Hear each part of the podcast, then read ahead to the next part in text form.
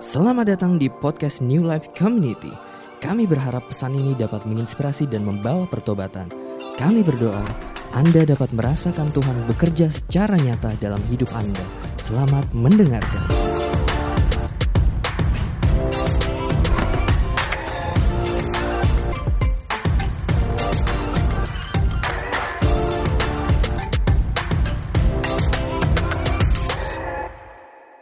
Oke, uh, kita buka Yehezkiel 37. Judul khotbah hari ini adalah dry bones atau tulang kering, bukan tulang kering, tulang-tulang yang sudah mengering, dry bones.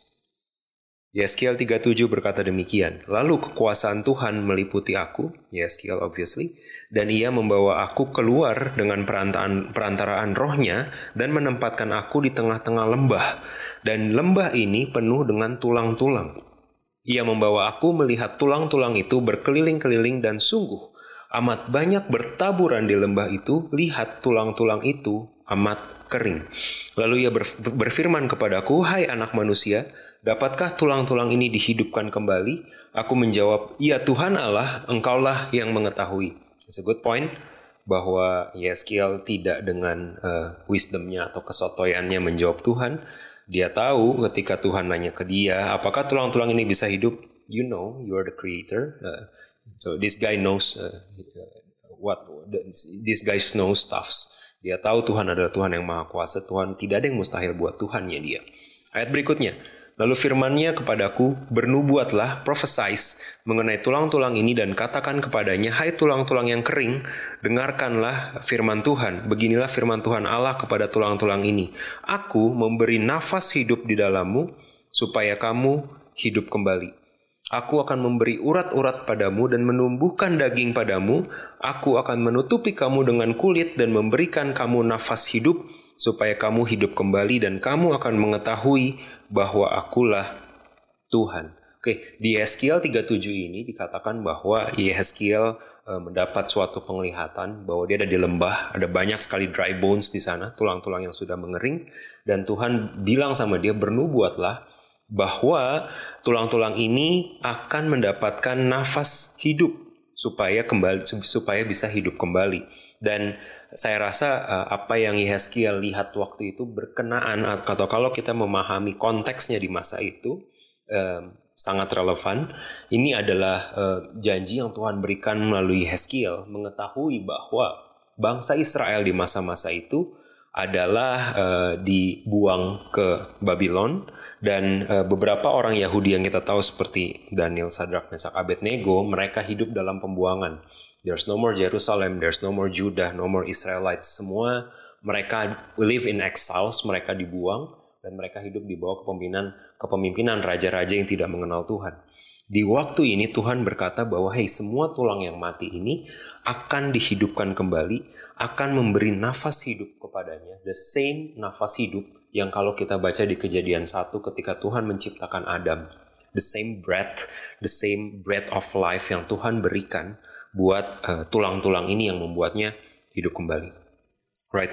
So kalau kita lihat bahwa uh, nubuatan ini dari apa yang dilihat Yeskiel ini adalah sebuah prophecy untuk bangsa Israel yang waktu itu sudah tidak punya harapan. They live in despair, they live in um, they live in uh, keputusasaan yang sangat besar, disappointment. Mereka tidak lagi melihat uh, temple mereka, bahkan uh, bahkan uh, di, di, dikatakan bahwa temples mereka itu di, dinajiskan oleh bangsa-bangsa yang tidak mengenal Tuhan untuk penyembahan kepada dewa-dewa lain dan lain sebagainya. Dan di masa-masa di mana bangsa Israel tidak lagi melihat harapan, masa-masa di mana mereka tidak lagi melihat ada sesuatu yang baik yang bisa muncul buat bangsa mereka. Tuhan berkata bahwa, hey, look at this valley of dry bones, speak to it. Bernubuatlah, hai tulang-tulang kering, dengarkan firman Tuhan, aku memberi nafas hidup supaya kamu hidup kembali. Dan kita bisa lihat bahwa uh, tulang-tulang ini bangkit kembali. Nubuatan Tuhan pasti terjadi. Terlepas dari uh, bangsa Israel ini, uh, mereka mau mendengar Tuhan, mau hidup taat sama Tuhan atau tidak, apa yang menjadi rancangan Tuhan pasti terjadi. Itu sebabnya kalau kita uh, baca terus di Ezra, di kitab Ezra dikatakan mereka mulai pulang meskipun uh, meskipun mereka melihat kampung halaman mereka ini berserakan dan sudah jadi ruin, sudah sudah berantakan. Dan lebih jauh lagi di di kitab Nehemia kita baca bahwa mereka mulai membangun kembali kota mereka. Right, dari keadaan yang begitu putus asa, dari tengah uh, situasi yang secara manusia tidak mungkin, tidak ada ceritanya bangsa yang sudah hidup dalam perbudakan dan asimilasi, dikuasai bangsa lain, kemudian bisa kembali pulang dan membangun bangsa mereka lagi. Sangat jarang bangsa yang uh, yang sudah dikalahkan, sudah dibawa sebagai budak itu bisa lepas dan kembali merdeka. They know, they knew it, dan buat mereka ini situasi yang despair, kondisi mereka dikatakan di dalam firman Tuhan ini seperti tulang-tulang yang mengering. Namun Tuhan tidak pernah uh, miss rancangannya. Tuhan tidak pernah miss plan-nya. Seperti yang kita lihat di Ezra dan Nehemia. Mereka kembali. Mereka kembali ke tanah yang Tuhan sudah janjikan pada mereka. Janji Tuhan ya dan amin. Janji Tuhan cannot be cancelled by any kings. Cannot be cancelled by any situation. Cannot be cancelled by any circumstances. Nah, kalau kita lihat di perjanjian baru, the same thing, ada pattern yang sama yang kita amati bahwa Tuhan ini adalah Tuhan yang spesialis membangkitkan tulang-tulang yang sudah mengering. Kita tahu bangsa Israel meskipun mereka sudah punya uh, lahan mereka sendiri, meskipun mereka sudah punya tanah perjanjian mereka, mereka sudah hidup di kota yang dijanjikan untuk mereka, tapi kita tahu bahwa mereka dead in sin secara lahiriah mereka ada ada ada patokannya, ada daerahnya, tapi secara rohani mereka mati di dalam dosa. Mereka tidak lagi mendengar Tuhan, mereka tidak lagi menjadi bangsa yang Tuhannya begitu renowned, well renowned dan lain sebagainya. Mereka hidup sebagai bangsa yang seperti bangsa-bangsa lainnya. Di waktu perjanjian baru ini, setiap uh, orang yang yang hidup di masa-masa itu mereka menantikan Mesias betul di perjanjian baru bangsa Israel, bangsa yang dijanjikan ini menantikan seorang raja yang akan datang, seorang raja yang sudah dinubuatkan, yang akan datang dan membawa kemerdekaan buat mereka, yang akan datang dan membawa keselamatan buat mereka.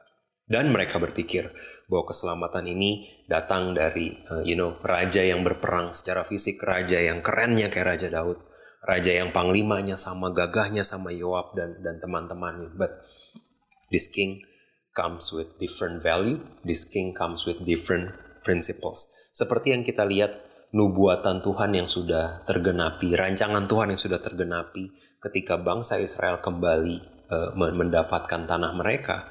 Um, nubuatan yang sama, rancangan yang sama kembali digenapi di perjanjian baru ketika Yesus datang. Dan melalui kematian dan kebangkitannya, semua yang percaya kepadanya menjadi ciptaan baru. Semua yang sudah mati secara rohani, terlepas dari seberapa keras eh, bangsa Yahudi memegang agama mereka, seberapa terlepas dari seberapa hafal mereka akan tanak dan kitab Taurat dan lain sebagainya, they dead inside dan Tuhan datang memenuhi uh, nubuatan yang sudah diberikan Yeskiel datang sebagai Yesus dan membawa kehidupan buat bangsa Israel meskipun tulang-tulang mereka sudah mengering. So this is the same pattern that that we see uh, across the the Bible. Bahkan di hari-hari ini kalau kita bisa bilang pattern yang sama bisa kamu lihat dan saya lihat di kehidupan kita. Pattern yang sama bisa kita lihat ada di kehidupan kita. Patternnya apa? Pattern pertama, Tuhan selalu menggenapi apa yang dia rencanakan. Tuhan selalu menggenapi apa yang dia rencanakan, apa yang menjadi rancangannya, apa yang menjadi rencananya selalu tergenapi. It doesn't matter bahwa tulang-tulang tersebut clinically dead, bahwa tulang-tulang tersebut secara klinis tidak ada kehidupan lagi di situ. Circumstancesnya sejelek apa pun, um, nabi-nabinya mau dipakai ataupun tidak mau dipakai, bangsanya uh, mau mendengar dia atau tidak mau mendengar dia, orang-orang pilihannya mau mau menyerahkan hidupnya untuk dia ataupun tidak mau menyerahkan hidupnya untuk dia, rancangan Tuhan, rencana Tuhan selalu terjadi. Rancangan Tuhan dan rencana Tuhan selalu digenapi. Right? So it's a privilege kalau kamu dan saya, kita berada di in the middle of it. Kalau kita berada di tengah-tengah rancangan, di tengah-tengah rencana Tuhan, it's a privilege. Right? Kedua, Tuhan berkuasa memulihkan segala sesuatu. Tuhan berkuasa memulihkan segala sesuatu. Keadaan bangsa Israel sudah seperti uh, lembah yang dipenuhi oleh tulang-tulang yang sudah mengering. Keadaan bangsa Israel meskipun sudah kembali ke tanah yang mereka uh, dijanjikan, tetap hidupnya uh, mencari Tuhan, tidak lagi mendengar suara Tuhan, mereka mati secara spiritual. In the same case, mungkin kamu dan saya hari-hari ini kita berada di situasi yang kita di tengah dry bones. Your financial situation, dry bones. Your relationship with your family, dry bones. Your ministry, dry bones. Kemauan kamu untuk melayani, kemauan kamu untuk untuk menyembah Tuhan, dry, dried up, sudah mengering. Udah nggak ada lagi yang uh, cinta mula-mula yang dulu kamu mungkin rasakan. Sudah nggak lagi kamu ke kantor, udah nggak lagi merasakan is this what God plans? Apa sih fungsinya saya tiap hari melakukan ini? Apa fungsinya setiap hari saya ketemu sama pasangan saya, sama mungkin anak atau sama orang tua? Yes, ya udah begini aja. Cari duit, habisin. Cari duit, habisin. Cari duit, habisin. We sucked into a rat race kalau nggak masuk ke perlombaan religion, kita berusaha untuk menjadi yang paling beragama, atau kita lepaskan semua keagamaan dan kita berlomba jadi yang paling sukses quote and quote di kacamata dunia. Either way, either way, kita mulai merasa inside you know you are drying up. Kamu mulai mengering, kamu mulai rasa kering dan kalau di sini dibilang bahwa ada lembah yang dipenuhi oleh tulang-tulang yang sudah mengering, you feel that way. Bahwa kamu merasa despair. Apakah saya akan merasakan cinta mula-mula saya ke Tuhan seperti dulu lagi? Apakah kondisi saya dan suami saya, kondisi saya dan istri saya, kondisi saya dan orang tua saya bisa dipulihkan sama Tuhan? Secara klinis mungkin the best pastor sudah nyerah dengan kondisi keluarga saya. Secara klinis mungkin the best doctor sudah bilang tidak ada harapan untuk orang tua saya, untuk pasangan saya. Secara klinis mungkin um, bos saya udah bilang bahwa hey kamu udah gak punya harapan, you are very very stupid. How come? You know, regardless dari situasi kamu, regardless terlepas dari circumstances kamu, terlepas dari financial advisor kamu bilang apa, Tuhan berkuasa memulihkan segala sesuatu.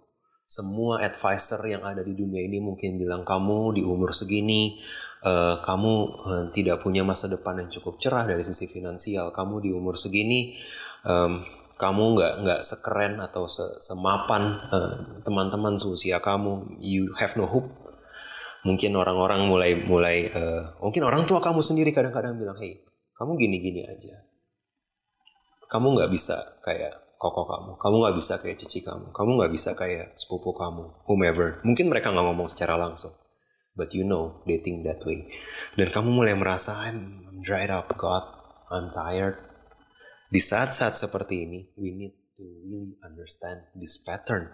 Pattern yang berkata bahwa Tuhan selalu menggenapi apa yang dia rencanakan buat kamu. Tuhan selalu menggenapi apa yang dia rencanakan buat keluarga kamu. Tuhan menggenapi apa yang dia rencanakan buat NLC, Tuhan menggenapi apa yang dia rencanakan buat GBI Sungai Yordan, Tuhan menggenapi apa yang dia rencanakan buat keluarga kamu, regardless of the circumstances. Dan Tuhan berkuasa memulihkan segala sesuatu. Financial situation yang udah mati, relationship yang sudah mati.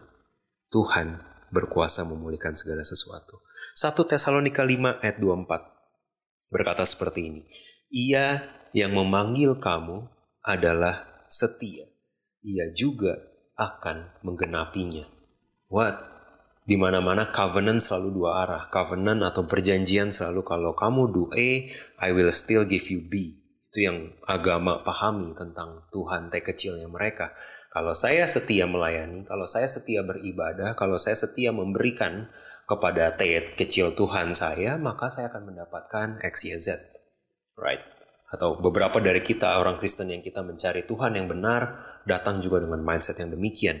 Tapi yang dikatakan di sini 1 Tesalonika 5 24, ia yang memanggil kamu adalah setia, ia juga akan menggenapinya. Jadi Tuhan yang kita punya bukan cuma Tuhan yang gave you assignments, but help you through it and help you complete it. Because your assignment is his agenda. Ketika tugas yang kita ambil adalah agendanya Tuhan, jangan mengecilkan kuasa Tuhan dengan keterbatasan kita. That's good. Kalau assignment yang kamu ambil adalah agendanya Tuhan, jangan pernah mengecilkan kuasanya Tuhan dengan keterbatasan kamu. It doesn't matter kamu nggak sepinter yang lain, nggak penting kamu nggak sekeren yang lain, kamu nggak sedewasa yang lain dalam membangun rumah tangga. It doesn't matter ketika kamu ambil assignment kamu sebagai kepala rumah tangga pas kamu menikah.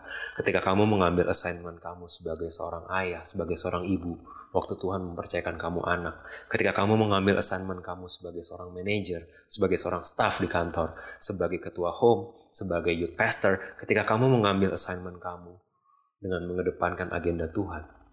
It doesn't matter your limitation. Tuhan akan menunjukkan kuasanya. Dan Tuhan akan menggenapi apa yang menjadi rancangan dia. Amin. So, don't worry, don't worry. Kita bisa mess up, kita bisa jatuh, tapi kalau assignment kita yang kita ambil selalu adalah agendanya Tuhan, all credits belong to God. Gagal, sukses belong to God. Lift up some of your um, burden of performance, right? Ketika kamu tahu bahwa kalau kalau segala sesuatu ini baik, ya saya tahu saya harus kembalikan ke Tuhan karena ini semua karena Tuhan. But even if segala sesuatunya gagal, saya tahu rancangan Tuhan adalah yang terbaik. Dan kalaupun saya butuh A, butuh B, dan butuh C, dan saya nggak punya, guess what? The CEO is not you. The CEO is God. Right? Dan Tuhan akan selalu mencukupkan Those are the pattern. Mau di perjanjian lama, di perjanjian baru, dia Tuhan yang gak pernah berubah. Di perjanjian lama ketika bangsa Israel gak punya tanah, atau di perjanjian baru ketika mereka sudah kembali ke tanah perjanjian, ketika mereka menjadi dry bones, it doesn't matter. Tuhan adalah Tuhan yang menggenapi janjinya, dan Tuhan yang berkuasa memulihkan segala sesuatu. Amin. Kita lanjut. Yehezkiel 37 Yehezkiel 37 ayatnya yang ketujuh onwards. Yehezkiel 37 ayat ketujuh, lalu aku bernubuat seperti diperintahkan kepadaku, dan segera sesudah aku bernubuat, kedengarlah, kedengaranlah suara sungguh, suatu suara berderak-derak, dan tulang-tulang itu bertemu satu sama lain. Sedang aku mengamat-ngamatinya, lihat urat-urat ada dan daging tumbuh padanya, kemudian kulit menutupinya, tetapi mereka belum bernafas. Ayat berikutnya, maka firmannya kepadaku, bernubuatlah kepada nafas hidup itu, bernubuatlah hai anak manusia dan katakanlah kepada nafas hidup itu, beginilah firman Tuhan Allah, hai nafas hidup, datanglah dari keempat penjuru angin dan berembuslah ke dalam orang-orang yang terbunuh ini, supaya mereka hidup kembali.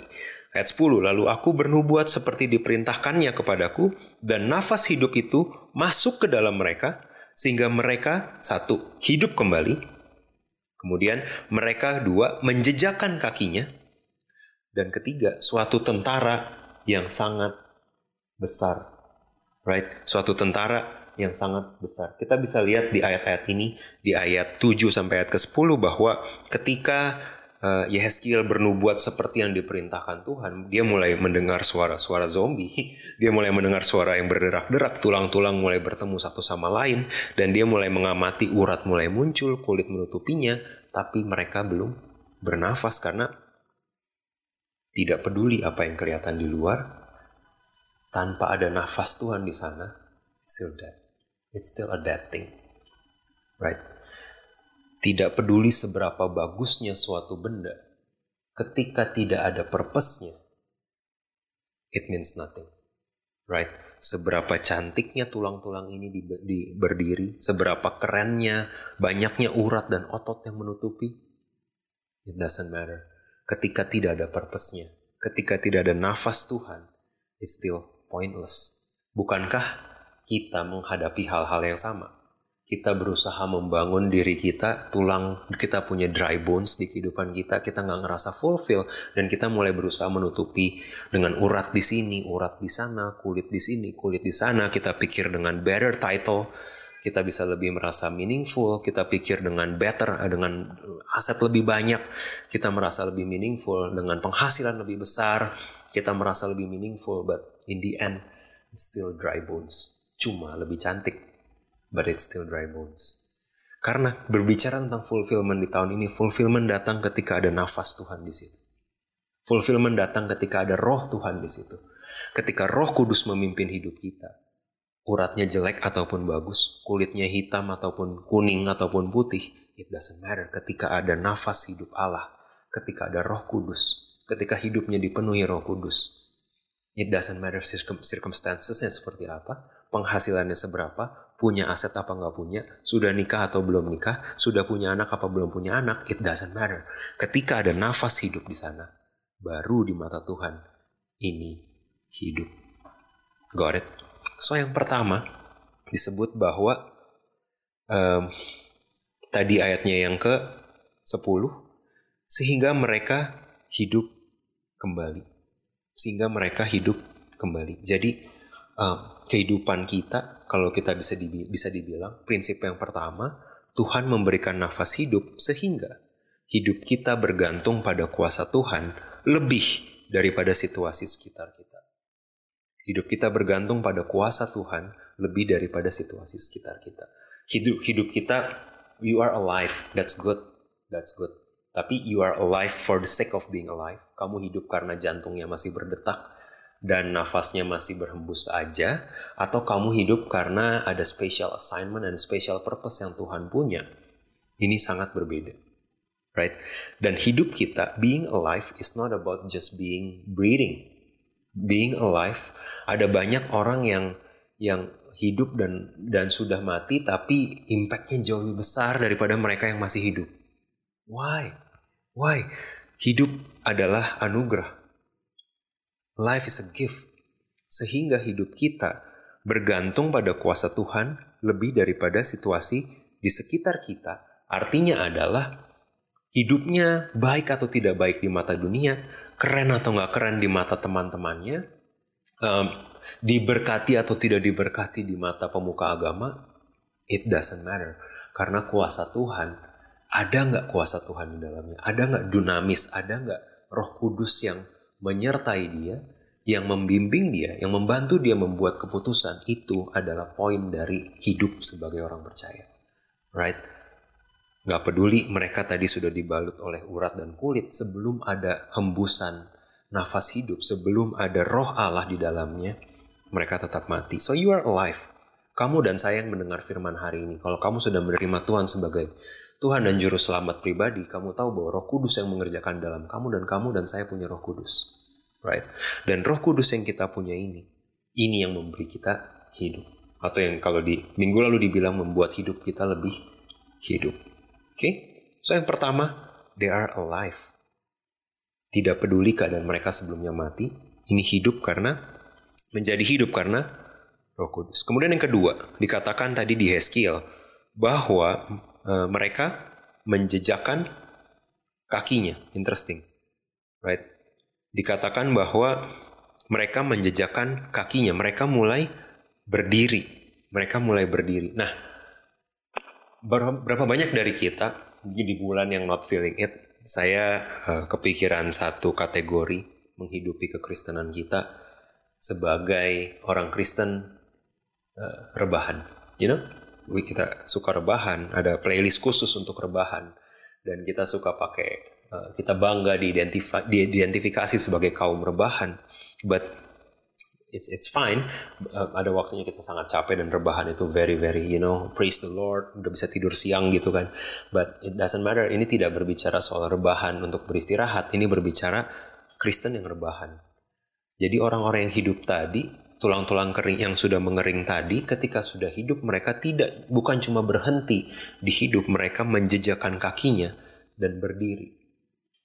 Right? Bukan cuma hidup tapi mereka berdiri. Kenapa berdiri penting? Kenapa menjejakkan kaki dan berdiri adalah sesuatu yang penting? Di Yohanes 5 kalau kamu baca, ada seorang lumpuh yang tinggal di pinggir kolam dan dia sudah 38 tahun dia nggak bisa berdiri, sudah 38 tahun dia uh, dalam keadaan lumpuh dan dia mulai nyalain sekitarnya, dia mulai bilang teman-teman saya nggak bantu saya. Dan ketika Yesus datang kepadanya, pertanyaan Yesus cuma satu. Do you wanna be healed? Maukah kamu sembuh? Maukah kamu sembuh? Karena untuk sembuh karena energi yang dibutuhkan untuk berdiri dan lompat-lompat jauh lebih besar daripada rebahan. Apalagi rebahan 38 tahun. It's very comfort. It's very very comfortable, very convenient untuk rebahan. Nunggu 38 tahun artinya ada yang sponsorin dia, right? Ada someone give dia meals. Kalau nggak dia nggak bakal bertahan 38 tahun. Cuma nunggu di pinggir kolam. Actually when you think about it itu kayak uh, kehidupan yang sangat lumayan mewah. You know, di pinggir kolam 38 tahun. Kita kayak udah lama nggak ke pinggir kolam gara-gara pandemi, right? Dia di pinggir kolam 38 tahun, bisa terdengar mewah dan itu effortnya sangat kecil karena dia cuma bisa tidur, uh, tidak bisa berjalan dan ketika Tuhan datang pertanyaan Tuhan yang sangat tepat dan relevan buat dia, do you want lebih healed. Apakah kamu mau sembuh? Karena pas kamu sembuh, kamu harus berdiri. Now you do not have all of that free meals anymore. Kamu nggak lagi hidup cukup tidur-tiduran di pinggir kolam. You gotta live for yourself and for your family. You gonna feed your family. You gonna stand up and be a man. You gotta stand up and work. You have assignments. You have purposes. You have agenda. Kamu nggak lagi cuma rebah-rebahan di pinggir kolam. Interestingnya, sebagai orang percaya, kita seneng banget jadi Kristen rebahan. Right? Kamu dengar firman ini lagi rebahan, mungkin kamu tiba-tiba langsung berdiri, wah ini profetik sekali gitu. Kamu ketahuan nih lagi rebahan di rumah sambil dengerin YouTube gitu. It's not that, tapi cuma, hey, berhenti jadi Kristen rebahan. Karena kalau saya perhatikan, kalau dibilang ada tingkat kedewasaan rohani, how do you know seorang bayi itu sudah mulai besar. Seorang bayi sudah mulai dewasa. How do you know? Ketika ih udah bisa berdiri, ih udah bisa jalan, right? Karena berdiri jalan adalah sebuah tanda bahwa bayi ini sudah grow in the right direction. Dia nggak lagi cuma rebahan rengek sana rengek sini, komplain sana komplain sini, nangis sana nangis sini dan minta ini minta itu. Now dia bisa berdiri, dia bisa do things on his own. Interestingnya, di masa pandemi, mungkin banyak kita amati, kita mulai degradasi jadi Kristen rebahan. Kita sukanya rebahan, kita komsel rebahan, kita dengar ibadah rebahan, kita nonton khotbah lebih banyak rebahan, right? Kita nggak lagi berlutut karena it doesn't relevan untuk berdoa dan berlutut lagi. Kita nggak lagi angkat tangan dan menyembah Tuhan dengan benar. Kamu dengar PW tadi juga rebahan. Everything that we do kita rebahan.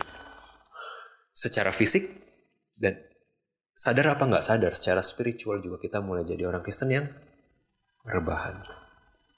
Right? Kita menjadi orang Kristen yang kalau Tuhan nggak kasih ya mau gimana lagi? Right. Kalau Tuhan belum bikin saya bertobat ya ini mungkin rencana Tuhan saya masih busuk supaya saya bisa jadi berkat. Eh kocak nggak kayak gitu kerjanya Tuhan, right? Ya kalau Tuhan mungkin masih izinkan saya bergumul sama dosa, ini nggak Tuhan nggak pernah ngizinin kamu bergumul sama dosa.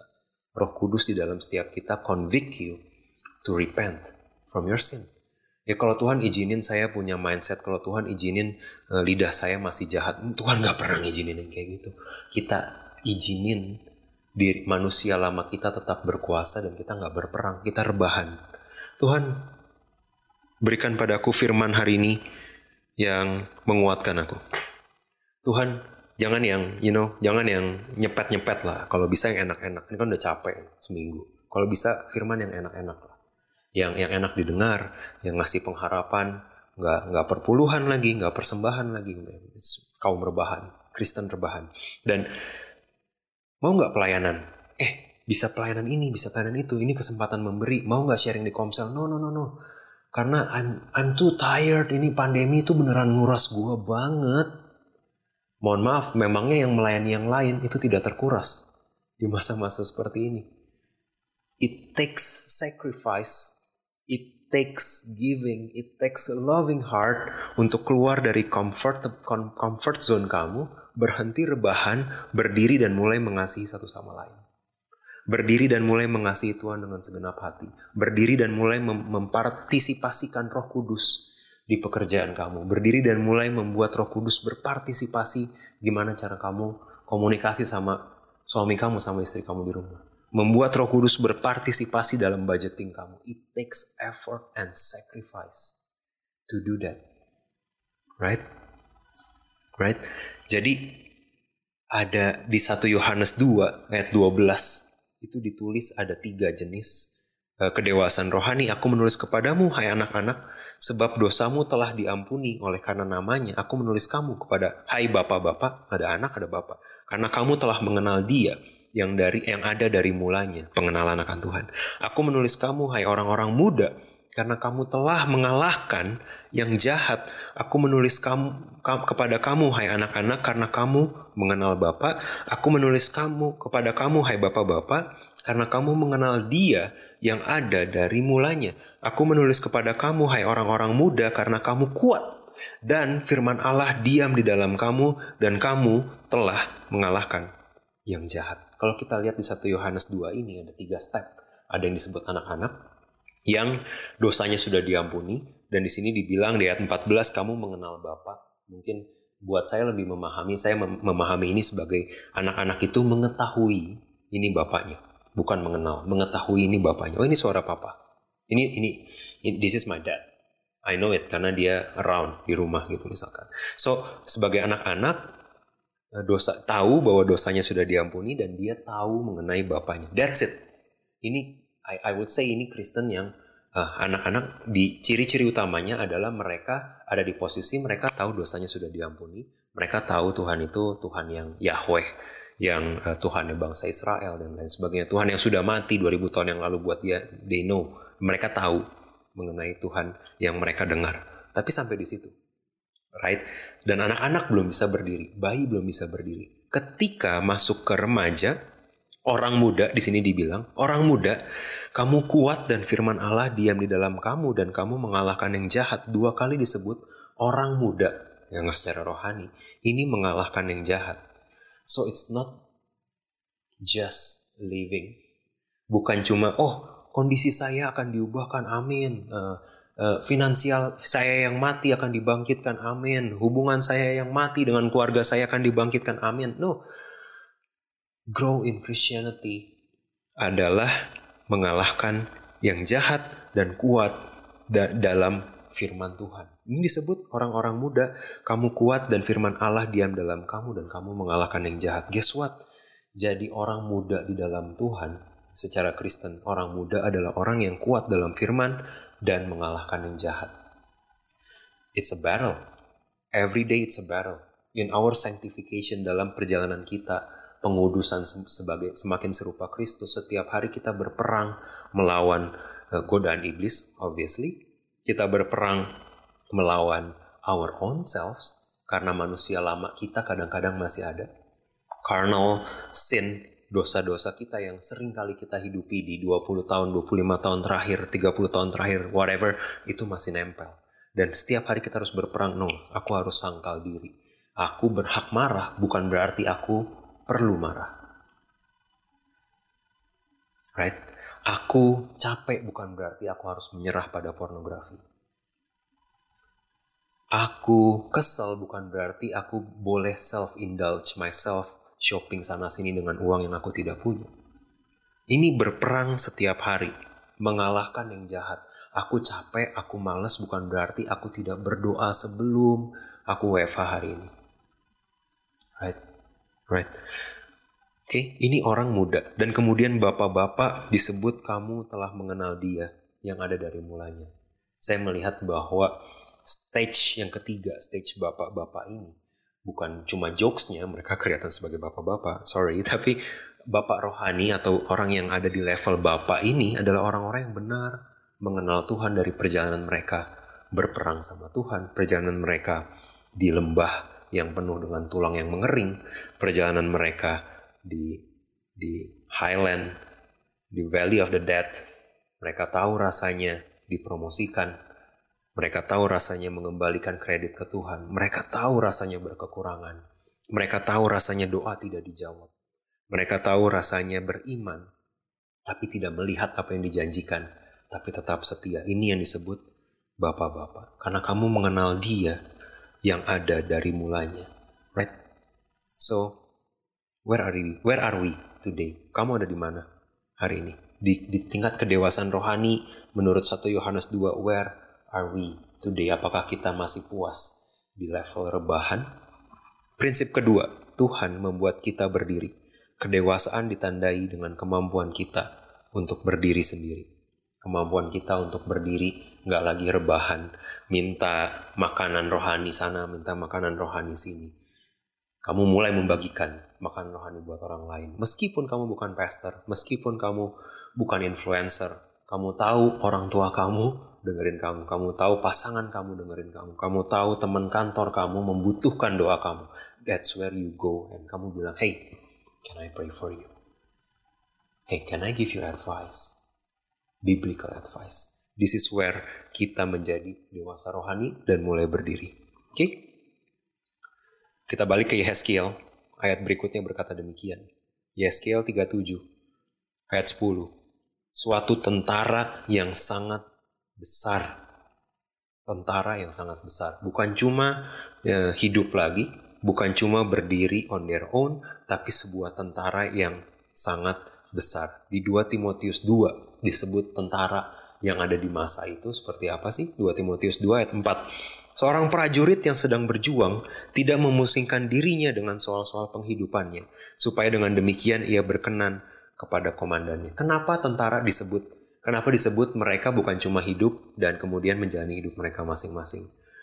Mereka hidup, berdiri, dan pulang ke rumahnya masing-masing. No, yang disebut di Ezekiel 37, mereka hidup dan menjadi sebuah tentara yang besar. Why? Karena semua tentara ada assignment. 2 Timotius 2 ayat 4 tidak memusingkan diri dengan soal penghidupan supaya berkenan kepada komandannya. Seorang tentara.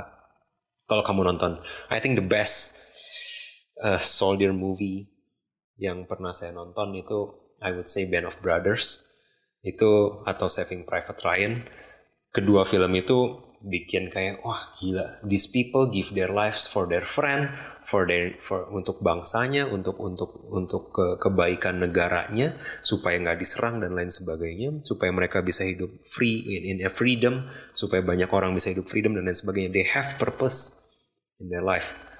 Dan ketika mereka lagi punya purpose mereka nggak memusingkan soal-soal penghidupannya sendiri. Ada pasti di antara mereka yang nulis surat buat istrinya atau nulis surat buat maminya dan lain sebagainya. Tapi itu cuma two minutes out of you know two hours movies. Sisanya mereka berperang dan berjuang.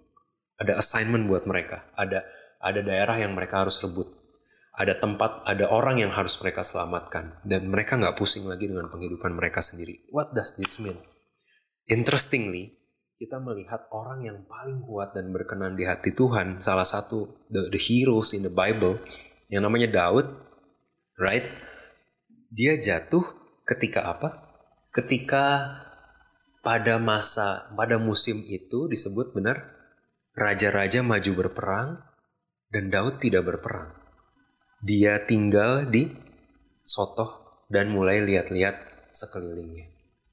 Itu awal dia jatuh ke dalam dosa terbesarnya. Yang you know the rest of the history. Dia membunuh Uria, dia mengambil Bathsheba, anaknya mati, dia menulis Mazmur dan yang yang begitu penuh dengan pertobatan. You know the rest of the story. Tapi kapan dia jatuh ke dalam dosa? Ketika seorang raja harusnya maju berperang, ketika assignmentnya maju berperang, dia nggak berperang. Right? Ketika assignment Daud adalah Goliat. Tuhan menyertai dia karena assignmentnya adalah Goliat. Tidak peduli Goliat dua kali, tiga kali lebih tinggi dari dia dan lebih besar dan lebih berpengalaman, doesn't matter. Karena assignment dia adalah Goliat dan Tuhan menyertai dia dalam assignmentnya. Assignment Daud tidak pernah Bathsheba. Right? Assignment Daud maju berperang sama seperti raja-raja yang lain. Ketika dia keluar dari assignmentnya dia, maka dosa mengintip. Bukankah hal yang sama bisa kita mirror atau kita evaluasi dari diri kita sendiri? Hey, yang namanya lampu ini perlu diundang. Yang namanya lampu perlu dinyalain baru bisa memberikan keterangan. Right? Yang namanya gelap gak perlu diundang. Yang namanya gelap itu matiin aja lampunya. Kamu nggak perlu pasang pengumuman diundang gelap. Kamu nggak pernah kamu nggak perlu cek di e-commerce gimana caranya bikin ruangan menjadi gelap. Ada nggak lampu yang khusus bikin ruangan jadi gelap? You never seek that right? Why? Karena gelap itu naturally datang. Right? Tapi lampu mesti dibeli. Lampu perlu effort perlu energi untuk bisa bersinar. What does this mean? Ini artinya kalau kita menghidupi assignment dan agendanya Tuhan, anointing ada sama kita, penyertaan ada sama kita, kekudusan semakin lama semakin kudus ada sama kita. Tapi kalau kita rebahan di rumah, kalau kita rebahan dan gak lagi menghidupi assignmentnya Tuhan di NLC, kita gak lagi menghidupi assignmentnya Tuhan di kantor kamu, kamu gak lagi menghidupi assignmentnya Tuhan di keluarga kamu, kamu gak menghidupi assignmentnya Tuhan di financial statement kamu, guess what? Kegelapan tidak perlu diundang. Itu akan datang menyerbu dengan sendirinya. Right. So, we need to stick around, we need to stay in our assignment. Apa yang jadi assignment kamu yang mungkin kamu sudah lari hari-hari ini? Saya nggak tahu beberapa di antara kita yang mendengar, kamu tahu, kamu lebih mirip Yunus yang lagi sewa kapal menuju Tarsus karena kamu takut dengan assignment di Niniwe. Saya nggak tahu mungkin di antara kita kamu kamu mendengar firman Tuhan hari ini dan kamu berpikir ya I know my assignment. I know saya harus bertobat apa. Saya tahu assignment saya di finansial apa. Saya tahu assignment Tuhan buat saya di relationship apa. Saya tahu assignment Tuhan buat saya adalah untuk menjaga kekudusan sebelum pernikahan. But I was defeated. Dan saya lari dari assignment saya. Hey, kalau kita tidak menghidupi bagian kita, kalau kita tidak menghidupi assignment kita, kita rentan untuk kalah. Not even David, not even King Raja Daud bisa hidup di luar assignment yang Tuhan berikan dengan kuat sebagai orang yang takut akan Tuhan. Apalagi kamu dan saya. It's very it's very simple. It's very easy buat kita jadi malas, buat kita jadi mulai keterikatan dengan something else, terikat dengan shopping, terikat dengan gibah, terikat dengan mindless scrolling, terikat dengan uh, kemarahan, terikat dengan profanity, terikat dengan pornografi, it will be very easy ketika kita mulai matiin lampu assignment-assignment di hidup kita. Assignment di keluarga kita matiin, assignment di NLC karena pandemi kita matiin, assignment di di kantor kita mulai matiin. Yang penting gue digaji, ya gue digaji segini ya gue kerjain segini. Kita mulai nggak lagi excellent kita nggak lagi melayani orang lain kita nggak lagi berdoa untuk orang lain kita nggak lagi mendengarkan dan menasihati orang lain kita nggak lagi memberi untuk orang lain. Ketika satu persatu assignment tersebut lampunya kita matiin.